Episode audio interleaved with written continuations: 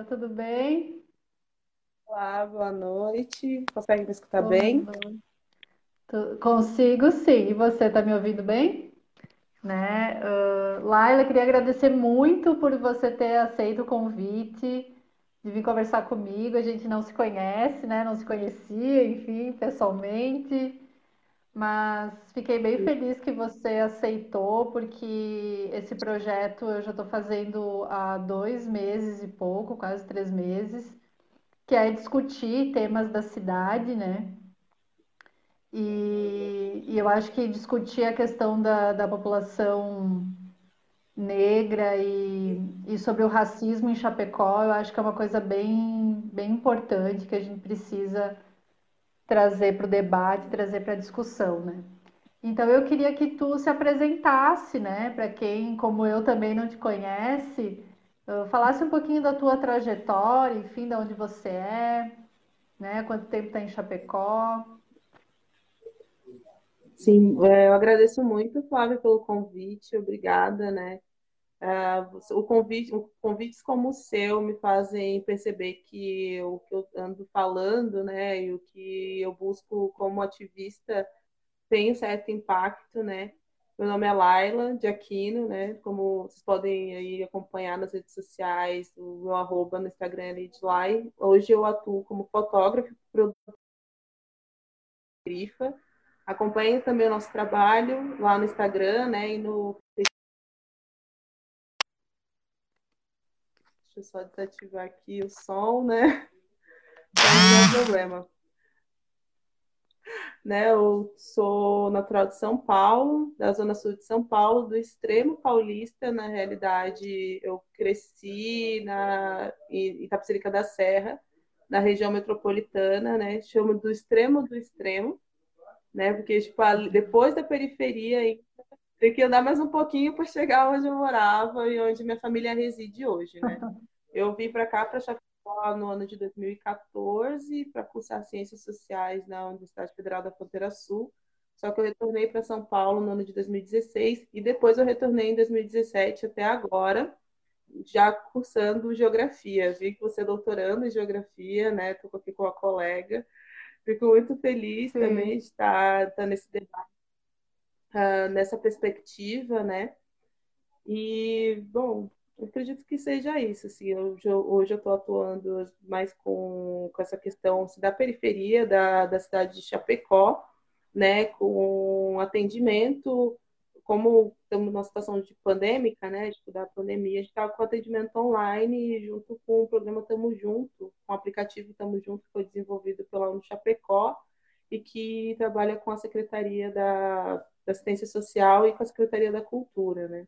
Isso a gente atende alguns alunos, algum, a gente chama de aluno, né? Mas uh, alguns participantes que estão em medida socioeducativa atualmente, fazendo oficinas de hip hop, né? Oficinas de rap, tentando trabalhar um pouco disso, para que eles tenham mais um elemento para falar sobre sua realidade.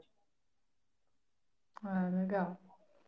Então, Lara, eu queria começar te perguntando, quando a gente fala sobre população negra, né, de quem, de quem a gente está falando? Sim, a, a, assim, falar sobre negritude atualmente é, é, um, é um questionamento que está sendo muito feito na internet, né? Muita gente vem me perguntando: ah, mas é certo falar negro? É certo falar preto? Né? E eu concordo muito com um colega meu, tipo, um colega nosso, né, que é o Genival Conrado, e não só ele diz, mas muita gente, a gente fala, tipo, em vez de chamar de preto ou negro, é preferível chamar pelo nome da pessoa, né? As Atualmente no Brasil, atualmente no Brasil é autodeclarado, né? É autodeclarado essa questão de, de cor, cor ou raça e é uma questão identitária muito complexa, né? A gente precisa muito do outro, né? Do outro te afirmando também como pessoa negra. E aqui em Chapecó, e no contexto geral, né? Realmente, pessoa, o que é população negra é a pessoa que se identifica, né? A pessoa que se identifica com a, com a negritude, com a negritude, com, a, com, as, com as relações da sociedade, né? A questão da ancestralidade. Bom, uh, eu acho que é isso, assim, mais ou menos, o que eu, o que eu entendo como, como população negra são as pessoas que se autodeclaram, né? Tanto pessoas pretas se autodeclaram pretas ou pardas. Eu tenho um pouco de. Eu tenho um pouco. Eu fico no, meio assim, sabe? Com a questão do pardo, né? Tipo, o pardo. Historicamente, a gente sabe que o, a, a nomenclatura parda é mais uma. Mais um mas um elemento da sociedade brasileira que é racista em geral, né, que é estruturalmente racista, de apagar, né, de apagar essa população, né? Mas no INPE, né, no Instituto Nacional de Pesquisas, esqueci, enfim, né? Esqueci agora o bagulho do INPE, uhum. o nome todo do INPE. Mas no INPE, a junção de pessoas que se autodeclaram pretas ou pardas, aí eles ficam como no grupo de negros, né? Eu acredito que é só uma questão estatística mesmo de nomenclatura.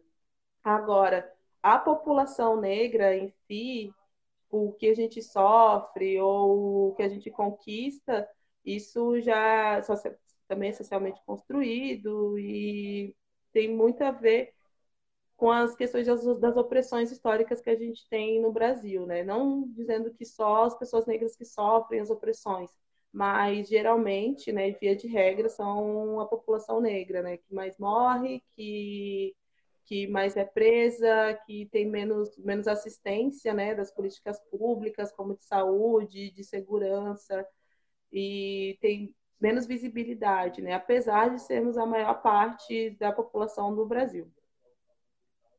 Uhum. Olha, eu queria que tu explicasse um pouquinho assim, o que que é o racismo, né? Eu sei que é um debate longo, mas assim, na tua opinião, né, o que que é o racismo e por que que a gente diz que o racismo é estrutural na nossa sociedade?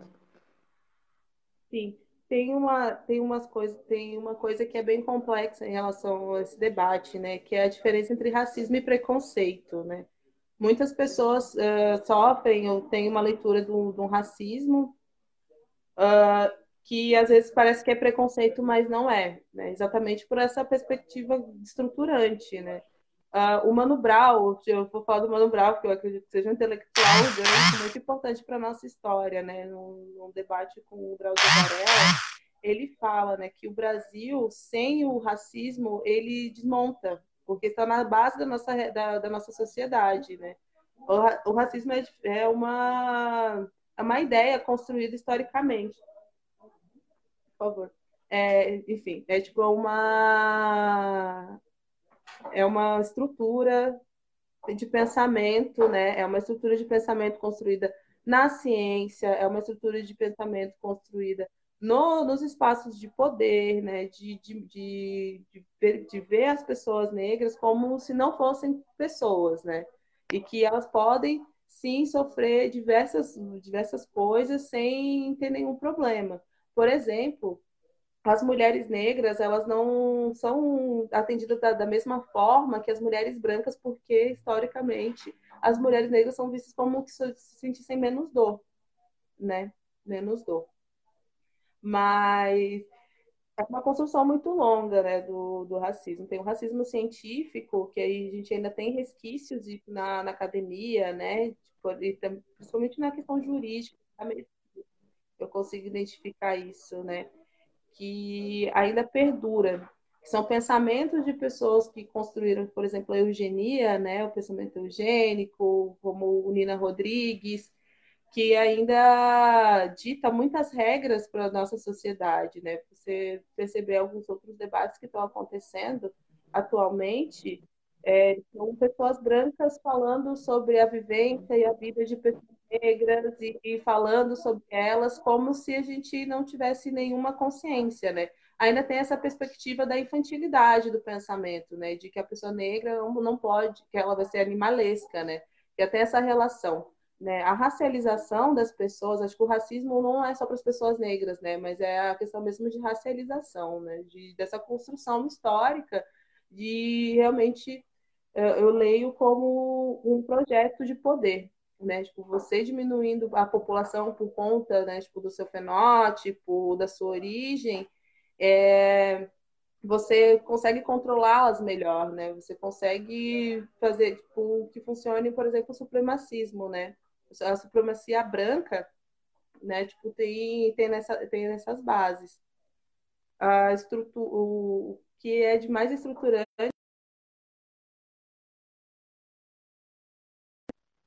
é o melhor, uh, o nosso melhor pensador para falar para falar sobre sobre o racismo, né? E quem gostaria de entender melhor, acho que buscar uh, a literatura dele seria o mais interessante para se aprofundar no debate, né? Você conhecer uh, realmente as raízes do racismo, né? Tipo, que agora também tipo, demonstra, tipo, é, pode ser percebida pela necropolítica que a gente vive hoje, né? Que é uma outra coisa que já está sendo muito bem debatida. Legal. Né? A gente está acompanhando, né, Laila, uh, no Brasil também, no mundo, vários protestos, né, principalmente na questão da violência policial negras. Uh, e eu queria que tu falasse um pouquinho sobre isso, assim, sobre a importância desse momento, a importância desses protestos, na tua opinião, assim, se são importantes, né, ou não. Enfim, queria que tu falasse um pouquinho sobre isso. Então, por conta dessas raízes, né, de que a gente tem desse projeto que eu chamo, né, que é um projeto do estático para manter as mesmas as mesmas estruturas de poder, né, e diminuir praticamente as mesmas pessoas, a gente vive relações de tensão, né, de tensão racial. Os protestos que estão acontecendo nos Estados Unidos é um já, né, já é uma coisa que é bem difícil de, a gente entender porque a gente não está lá. Né? Nós não estamos lá, os negros nos Estados Unidos são é uma, é uma população que de fato é uma minoria, e não é uma minoria como se dizem aqui no Brasil, né?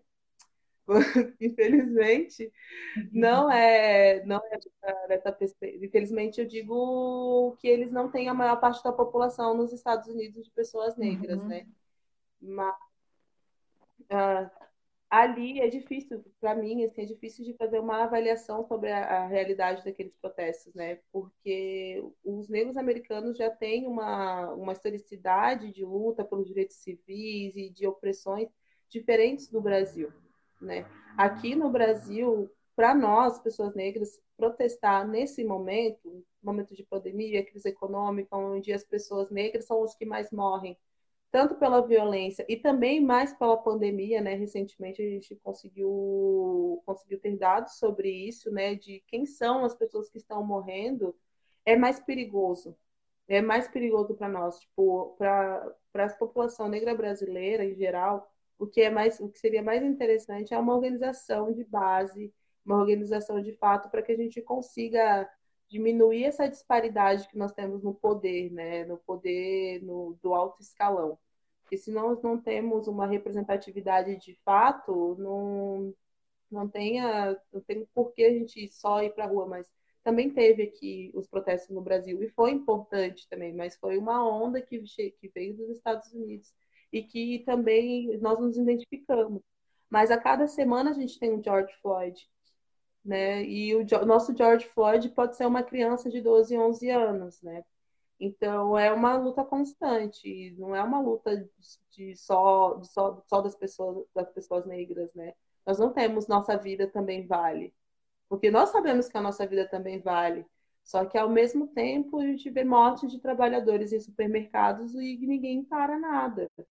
Então a gente acaba se, se deparando com uma, com uma situação muito difícil mesmo, muito difícil, porque não tem boas notícias. Não existem boas notícias. E os protestos atualmente também não, não estão nos trazendo boas notícias, né? Ah, eu avalio assim que é diferente, que o Black Lives Matter dos Estados Unidos não pode ser aplicado da, da, da mesma medida aqui no Brasil, né? Oh, interessante. Uh, eu queria trazer um pouquinho esse debate então para Chapecó, né? Uh, você diria que Chapecó é uma cidade racista e por quê? Sim, eu vou falar assim, eu não estou com nenhuma anotação, né? Esse debate não está sendo um debate acadêmico, acredito. Eu vou trazer não. a minha perspectiva de, né? Eu vou trazer essa minha perspectiva de vivência mesmo, porque eu me percebi como uma pessoa negra, percebi o, o grau da minha negritude aqui em Chapecó. Aqui em São Paulo, apesar das diferenças, das desigualdades, desigualdades sociais, né, dessa disparidade também que a gente tem de oportunidades, eu consegui, eu não sentia tanto o, o peso assim, tipo, do racismo quanto eu sinto em Chapecó.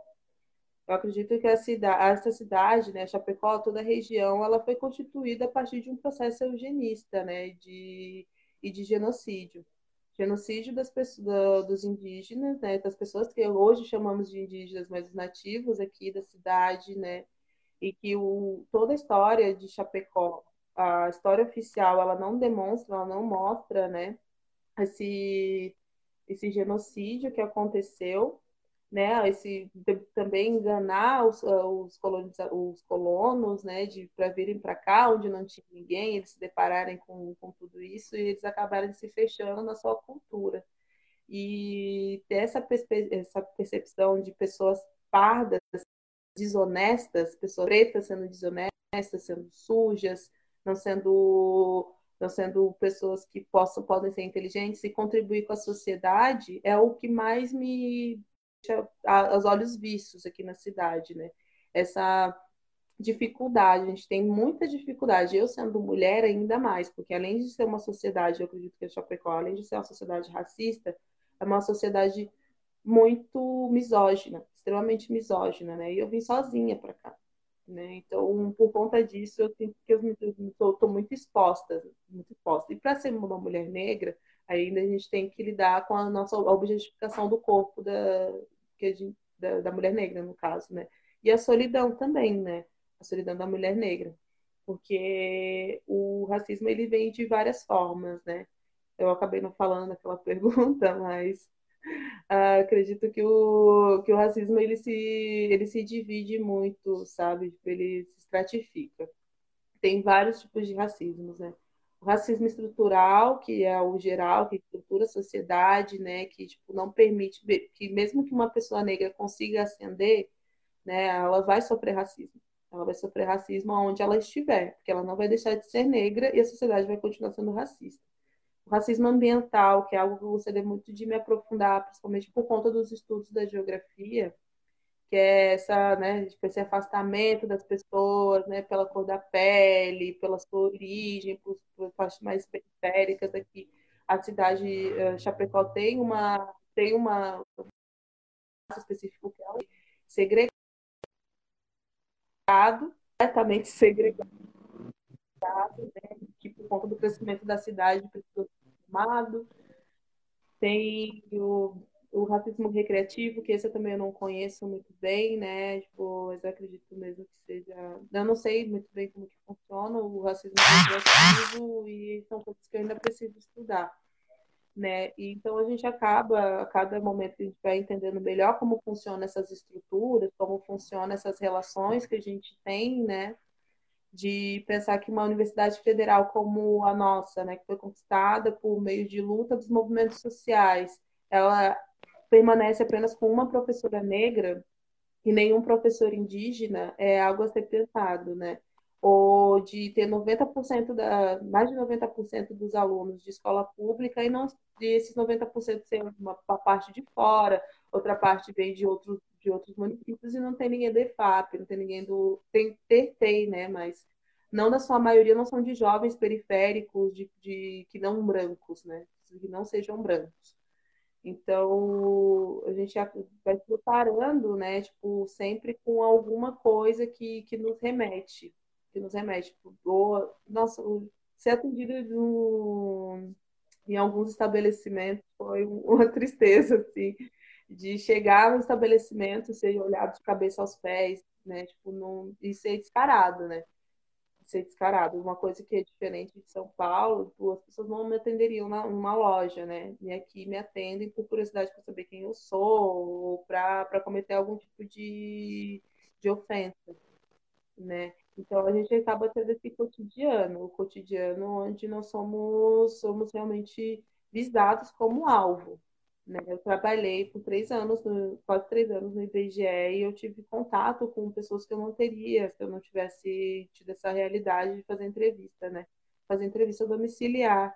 E nisso aconteceu diversas uh, diversas situações, né? Como eu ir numa cidade da maioria alemã e eles começarem a falar em alemão da minha para eu não entender, né? Tipo, não sei se eu fui ofendida. Mas aquilo me ofendeu, mesmo não, tendo, não entendendo o que eles estavam falando, porque eu sabia porque, tipo, ah, porque a brasileira tá aqui, né? Tipo, ah, que bonito uhum. seu cabelo, né? Gosto de cabelo, gosto de falar sobre o nosso, sobre o nosso corpo, tudo, e às vezes até se assusta quando descobre que a gente consegue falar, tipo, que a gente consegue entender. Sim. Eu queria que tu analisasse, assim, uh, a situação da população negra em Chapecó no quesito políticas públicas. Existe, até essa foi uma pergunta que chegou no meu Instagram, né? A Ana mandou sobre se existem políticas públicas específicas, né, para as pessoas negras em Chapecó. Bom, a gente tem que entender também que Chapecó, além dos processos, né, tipo, de ocupação, né, que teve o genocídio das pessoas dos nativos, né, que são hoje intitulados pessoas indígenas. Não gosto muito dessa, desse nome indígena, principalmente pelo Ayrton Krenak, quando ele disse que índio é a invenção de branco, né? Daí eu fiquei meio tipo, ah, mas enfim. É... Aqui, além desse processo, né, tipo, do, da ocupação dos, de, dos descendentes, né, de, de europeus, também tem a ocupação agora dos haitianos senegaleses, né? Que são pessoas pretas, né? São pessoas pretas, um africano, né? Tipo, senegaleses africanos e os haitianos caribenhos. Bom, eu vou contar só uma, uma questão, assim, antes de, de responder sua pergunta. Né? No edital do um edital para professor né, tipo, de concurso de Xaxim, o Haiti ficou, tipo, tipo para falar sobre a colonização, sobre as origens da, da região, colocou o Haiti como um país africano. Então você percebe, tipo, essa, essa ignorância, né? Tipo, essa ignorância de pessoas pretas retintas serem diretamente ligadas ao, ao, continente africano e a África às vezes nem sendo como um continente, né? Sendo como um país em geral que não é né? E o, o Haiti fica no Caribe, né? E tem a sua própria cultura. E, aliás, a gente precisa muito aprender com eles, muito mesmo aprender com eles a pensar a nossa Constituição, pensar todas as pessoas negras, que talvez aí a gente consiga avançar. E respondendo a tua pergunta, já trazendo esse gancho, a população negra em Chapecó é constituída, né? Tipo, por também por pessoas que nasceram aqui, tipo, que migraram para cá, por nós que somos, eu sou, sou paulistana, mas existem também cariocas, mineiros, enfim, tipo, gente de todo o país aqui na cidade, que são pessoas negras. Uh, não acredito que a gente tenha alguma política pública, de fato, eu não tive acesso a essa política pública, que eu saiba mesmo de uma um órgão, né? Um órgão que foi desativado, que fazia essa proteção, que era o, o Centro de Direitos Humanos, Marcelino Chiarello, que foi atacado, e aquilo para mim foi um. Gente, só uma opinião, mas é uma avaliação também. Para mim, isso foi um, uma retaliação, né? O único local que a gente poderia procurar para para conseguir ajuda jurídica, né, para correr atrás de casos de racismo, de, de injúria racial, foi desativado e ficava na Universidade Federal da Fronteira Sul e não tem mais nenhum recurso. Já não já tinham cortado o recurso e depois desativaram o centro, né? Então a gente percebe que é uma, são políticas, tem mais políticas para nos sabotar, tem mais política para sabotar e permanecer, tipo, essa estrutura, do que mesmo de nos proteger, né? E se eu estiver errado, por favor, alguém me conta que política pública que existe para a população negra aqui em Chapecó.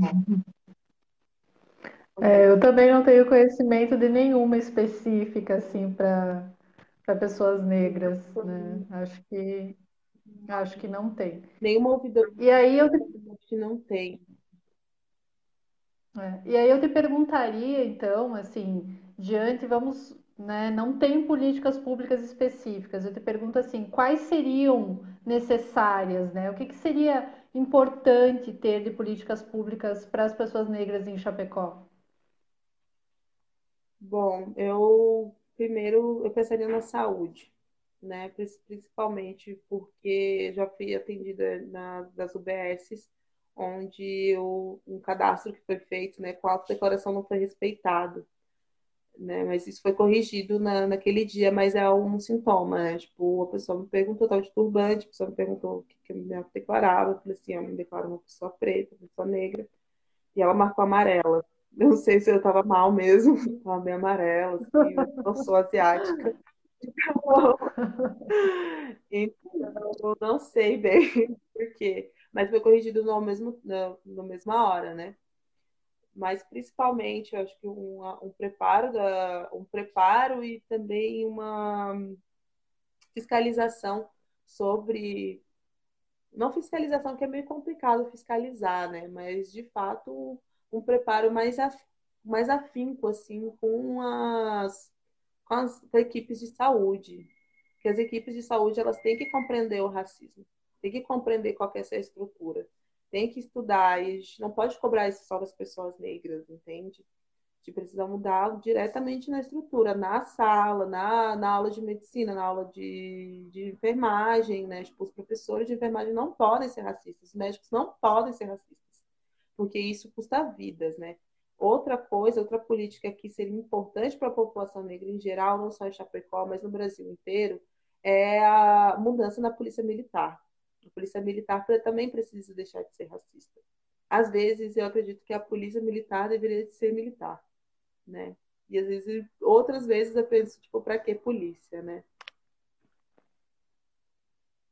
Exatamente. Sim, a, a Karen perguntou aqui o que é melhor falar preto ou negro, né? Mas a Karen já tinha falado no começo da live que, que entre chamar uma pessoa né, que não é branca, de preto ou negro, é melhor chamar pelo nome. Né? Não há diferença entre os, os termos. Né? Tipo, as pessoas muitas vezes acreditam que chamar de preto pode ser racismo, só que o racismo está em outras coisas, né? Está em no, nos permitir que acessamos é, os nossos, uh, os nossos direitos, né? Por exemplo, trabalhar em paz, né? Sem ser perseguido. Uh, Bom, aí a política pública é exatamente, é exatamente sobre isso, sabe, Flávia?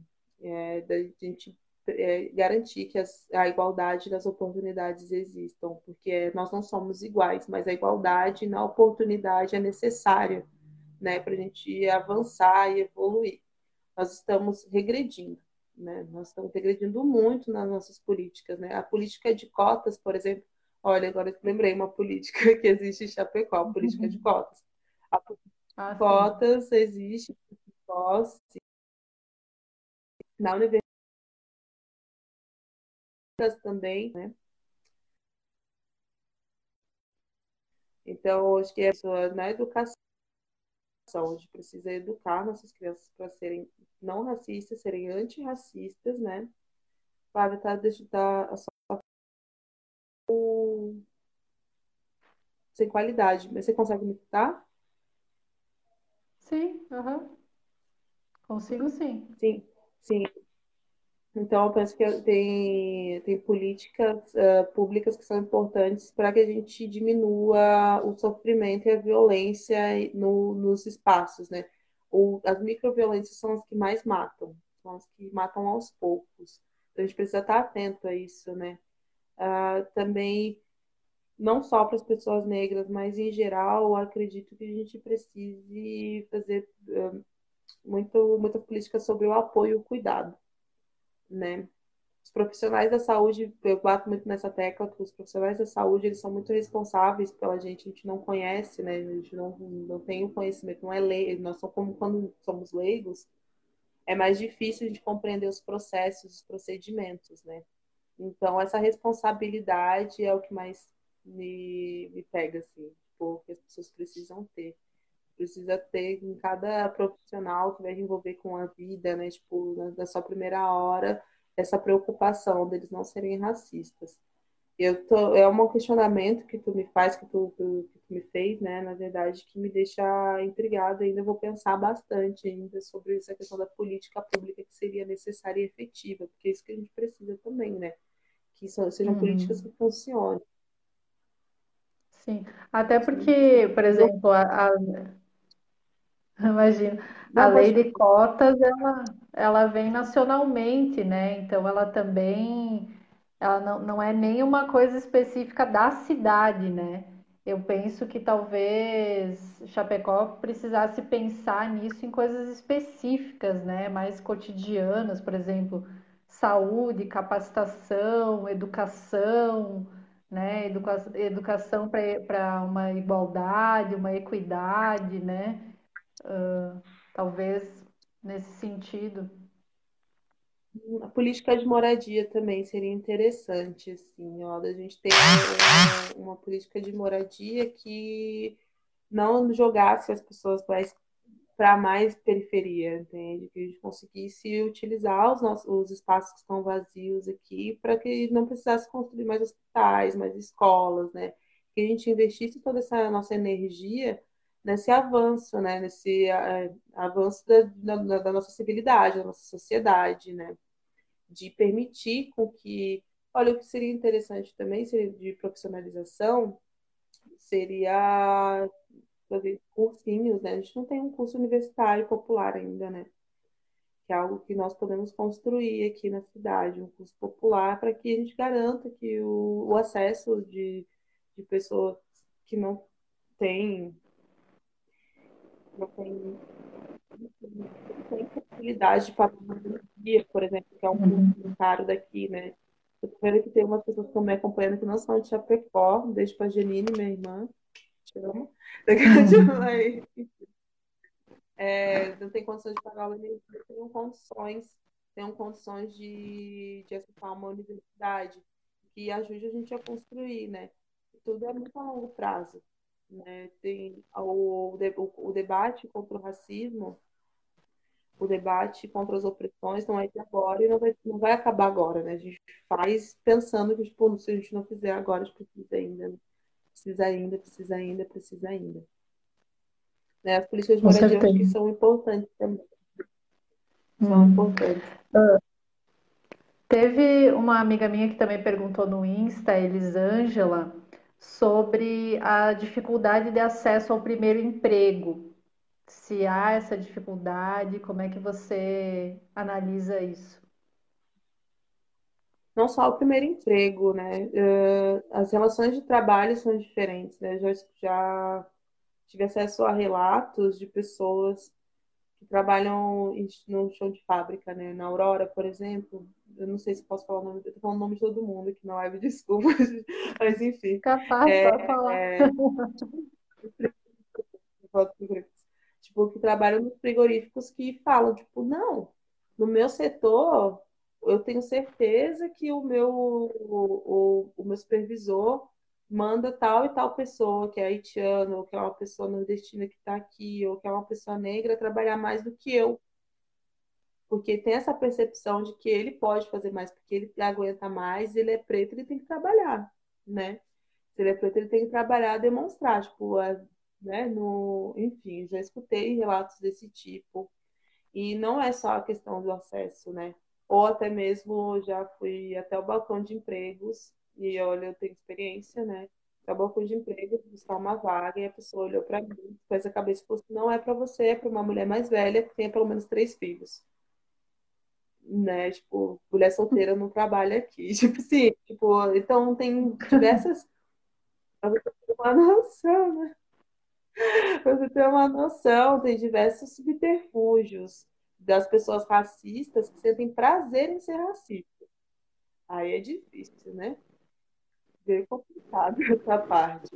Então, tem, tem tem, tem exemplos né, de empreendedores, de pessoas negras, né, que conversam com as empresas, com, com multinacionais, com, fazem acordos, né? Tipo assim, não, contratem pessoas negras, né? Tipo, você ganha um selo se você contratar pessoas negras, né? tipo, para colaborar com, com, com essa igualdade de oportunidades. Então, não perceber a pessoa negra como se fosse um ser de estimação, né? Porque muitas vezes é isso, né? Que a gente precisa escutar muita coisa para manter o emprego, para conquistar uma oportunidade, isso ser visto como uma omissão, né? Como uma omissão sobre a luta, ou até mesmo sobre retaliação, se falar, né? Que está conseguindo identificar isso de alguma forma. Sim. Tem uma dificuldade. E dificuldade. Eu prefere, tipo, ter meus colegas, que eu conheço muitas pessoas da universidade, né, e estão fora da universidade que não são brancas e que a gente sofre o mesmo, mesmo problema de, de procurar emprego, de achar emprego. E quando a gente conquista uma oportunidade que não precisa passar por um entrevistador, a gente, no momento que assume, sofre racismo. Sim. E você falou um pouquinho, Lailande, sobre a tua experiência como mulher negra, né? O quanto isso também dificulta muito mais as coisas. Eu queria que tu falasse um pouquinho, enquanto mulher negra, o que que para as mulheres negras seria importante ter em Chapecó, assim, especificamente, se você lembra de alguma coisa, de algum tipo de política, enfim, iniciativa que pudesse ser feito especificamente para as mulheres negras. As mulheres negras, em geral, por conta do toda a estrutura ainda, né, tipo, vindo dessa, nessa linha, elas são muito empreendedoras. Sinceramente, nós somos muito empreendedoras, porque quando necessidade a gente precisa sobreviver, né? Tem que, tem que achar um jeito de sobreviver. Apoiem essas pessoas, né? Tipo, na hora que a gente vai gastar o nosso dinheiro, ele é bem recebido. Só que na hora que a gente precisa que as pessoas procurem nossos serviços, elas não procuram. Elas não, não, não nos procuram, porque não, não sei se não é bonito ter uma pessoa negra na equipe, eu não sei o que, qual é o problema, né? Mas a, apoiar tipo, nossas iniciativas, nossos projetos, é, é necessário. Por isso que eu digo, tipo, tanto cuidado, né, quanto o, o apoio é necessário para nós, né? Agora, atualmente, eu estou empreendendo junto com uma com duas amigas negras aqui em Chapecó, no ramo das tranças, né? Bem ancestral, assim. Tipo, tá atendendo, fazendo trança, box braid, enfim. E se vocês quiserem apoiar a gente, vão lá no, no Garagem Estúdio Barber. Fazer o cabelo, conhecer um pouco. Conhecer um pouco. Falo de uma posso falar sobre todas as mulheres negras, né? Mas também a gente precisa não só apoio no nosso trabalho, né? Mas a gente precisa garantir que mais mulheres negras se formem, sabe? De políticas de permanência, de políticas de combate à, à violência, à violência doméstica, à violência de raça, solidariedade social, a gente precisa muito trabalhar junto para que isso aconteça de uma maneira diferente do que já vem acontecendo há 500 anos. Né? As mulheres negras sempre foram muito, muito mais exploradas. Né? A base do, da escravatura no Brasil foi no, no estupro das mulheres negras, no uso da sua mão de obra, né? de não deixar nem que ela pudesse amamentar seus filhos. Então, a gente tem uma herança muito pesada que a gente precisa, precisa encarar. Não, não estamos passando por isso. A gente não está passando por, por encarar as situações, né? Uh, claro, tem tanto tipo de espaço como o seu, né? De estar tá, trazendo, né? Tipo, o que, que eu tenho a ver com isso? O que, que eu tenho a ver com a cidade? Né? A gente tem muito a ver com a cidade. Né? Tipo, você dando esse espaço para poder falar um pouco, isso já isso me ajuda me ajuda a ter um, uma perspectiva, né? Tipo, não, eu estou sendo considerada uma cidadã aqui, né? Tipo, eu estou construindo as coisas aqui junto com vocês, né? E é mais ou menos por esse caminho, né? De a gente ser considerado. Uma coisa que seria importante, já no caminho da nossa conversa, né? Seria um dia do imigrante para todos os imigrantes da cidade, gente. Ia ser muito bom ter uma homenagem às pessoas haitianas, às mulheres haitianas, que seus filhos hoje são chapecoenses, né? São tão chapecoenses quanto os descendentes de mães. Então, a gente precisa dessa cidade, que a, que a cidade reconheça o valor das pessoas, todas elas, né? Todas elas. Também tem outdoors agradecendo aos, aos trabalhadores que vieram de outros lugares, né? De, de as festas todas terem também inclusas para gente, que não, não olhar para gente passando na rua como se a gente fosse um monstro, também já ajuda. e como mulher Né? negra, tipo, mano, por favor, objetificar, pare de nos objetificar, não estamos disponíveis o tempo todo, não estamos disponíveis para ninguém o tempo de ninguém, sabe? Tipo, tem que perguntar com pessoa como qualquer outra. Eu falo, eu bato muito nessa tecla de objetificação, Flávio, é, que eu comecei a falar, tipo, falei agora, né, tipo, essa questão do, do estupro das mulheres negras, né, que também foi uma das coisas que a escravatura brasileira fez muito bem, que eu me revira o estômago e me revira os olhos quando uh, quando exaltam a miscigenação exatamente por conta disso, né? É, a miscigenação não foi uma coisa boa para nós, não foi porque misturou branco com negro e ficamos deteriorados, não foi por conta disso, é porque o processo da miscigenação foi um processo violento, né? Foi um processo deveras violento. A gente não tem, não pode observar, tipo, ah, é mais fácil a gente falar assim, né? Tipo, o canto das três raças, dos três povos, é bonito de falar, é, mas não, não é, não sei, não deveria ser a coisa que a gente, né? Tipo assim, ah, não, estamos tudo bem, que tá todo mundo misturado, tá? Ah, você nem pode ser preto, verde, azul, que não tem problema. Não, tem problema sim, tem problemas, muitos problemas. Porque eu já fui abordada muitas vezes uh, na rua como se meu corpo estivesse à disposição das pessoas querendo comprá-lo, né? Comprar os meus serviços, eu não faço isso nunca fiz e não tenho nenhum problema, né? Tipo, quem quiser faça, mas isso é muito, é muito doloroso, né? Para qualquer pessoa ter ser vista como se estivesse à disposição de qualquer, qualquer um, né? Então é, é complicado isso também. Lá eu, vou ler alguns comentários aqui que o pessoal está colocando na, na live.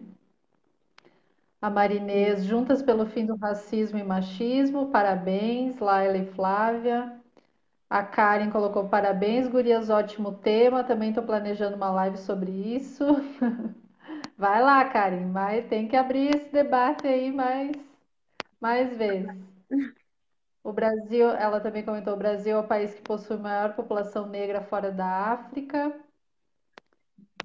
E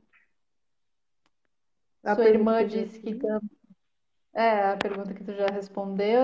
Sim, sempre chamar pelo nome, mas às vezes precisamos fazer essa referência.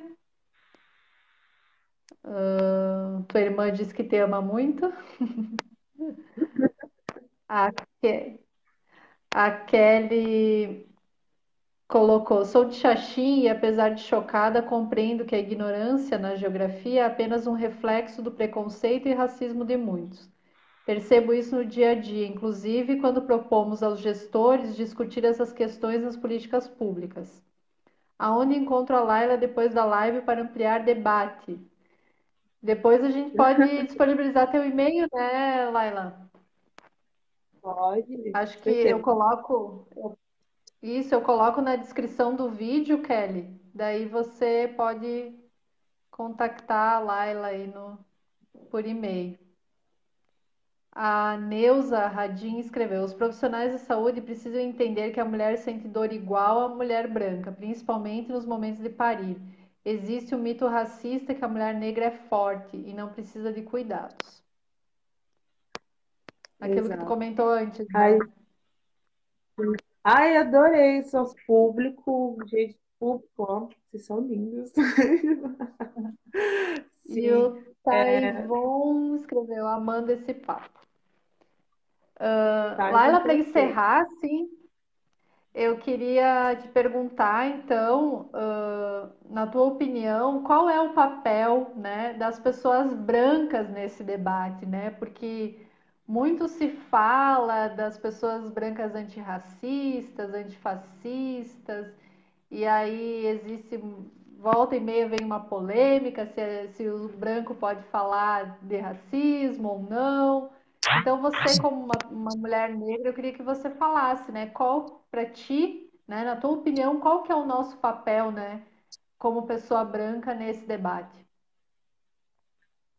Bom, primeiro de tudo, em relação ao racismo, acredito que todo mundo pode falar se estudar sobre, né? De entender sobre, né? A pessoa negra vai trazer a sua experiência, a sua vivência, né? Porque é o alvo do racismo, muitas vezes, né? Não só as pessoas negras, né? Como eu havia dito.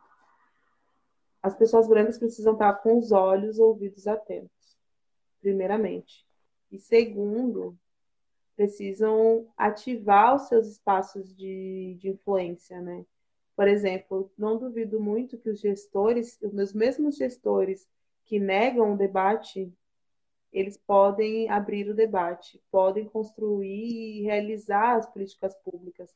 Já que é tão difícil, apesar da maioria da população, né, como diz a Karen, é uma, um país onde tem a maior população negra fora da África, uh, é difícil que essa população, mesmo que esteja muito grande, acessar esses espaços, que tenham pessoas trabalhando ali para elas, por elas, né? Por elas também, e primeiramente por elas né? Que assim a gente tipo, consegue, eu penso, pelo menos nessa perspectiva, né? Pode avançar, avançar, porque mudar de autor tudo assim muito rápido, não passa de mágica, acredito que não, né? Não, não tem um Deus ex machina salvador que vai chegar aqui e vai falar assim, ah, plim, não existe mais racismo, não existe mais Brasil, né? Mas um, mas realmente as pessoas deveriam usar sua influência para combater o racismo. Acho que de fato aí sim seriam antirracistas, né? Não ser só antirracista no momento de colocar uma tela preta no seu no, no feed do Instagram do Facebook, fazer um apagão e depois vai lá na, na empresa, é chefe e não contrata a pessoa negra. Né? Tem que dar prioridade né, prioridade às lutas, né? Tipo, no momento que a pessoa branca ou a pessoa que está tipo, com acesso, influência, trabalhar para combater as opressões, tanto quanto a pessoa negra que não tem os mesmos acessos, trabalha e luta para isso, aí sim eu vou falar assim, ah, não, tudo bem, agora sim a gente tem um, um movimento antirracista, né? Que é nessa junção, nessa junção de forças para mudar a realidade, transformar a nossa realidade. Legal. Aliás, colocou nós, brancos e brancas, estamos demorando para derrubar a Casa Grande, né? Sim. Acho que é. é muito mais fácil é. quando você abre a porta do que ter que derrubar. Sinceramente. Né? Laila, eu queria muito te agradecer por essa conversa, por tua participação. Olha, aprendi muito. Acredito que todos e todas que estão aqui escutando também, queria agradecer quem ficou até agora, quem participou. Acho que é isso, assim, quanto mais a gente falar sobre isso, mais ouvir as pessoas negras também sobre isso, mais a gente consegue ampliar essa luta, né? Uh, fortalecer esse enfrentamento que é tão necessário e tão urgente e né, para que a gente chegue a um ponto que a gente pare de se de, deparar com isso, né? Com, essa, com essas agressões cotidianas às pessoas negras, né?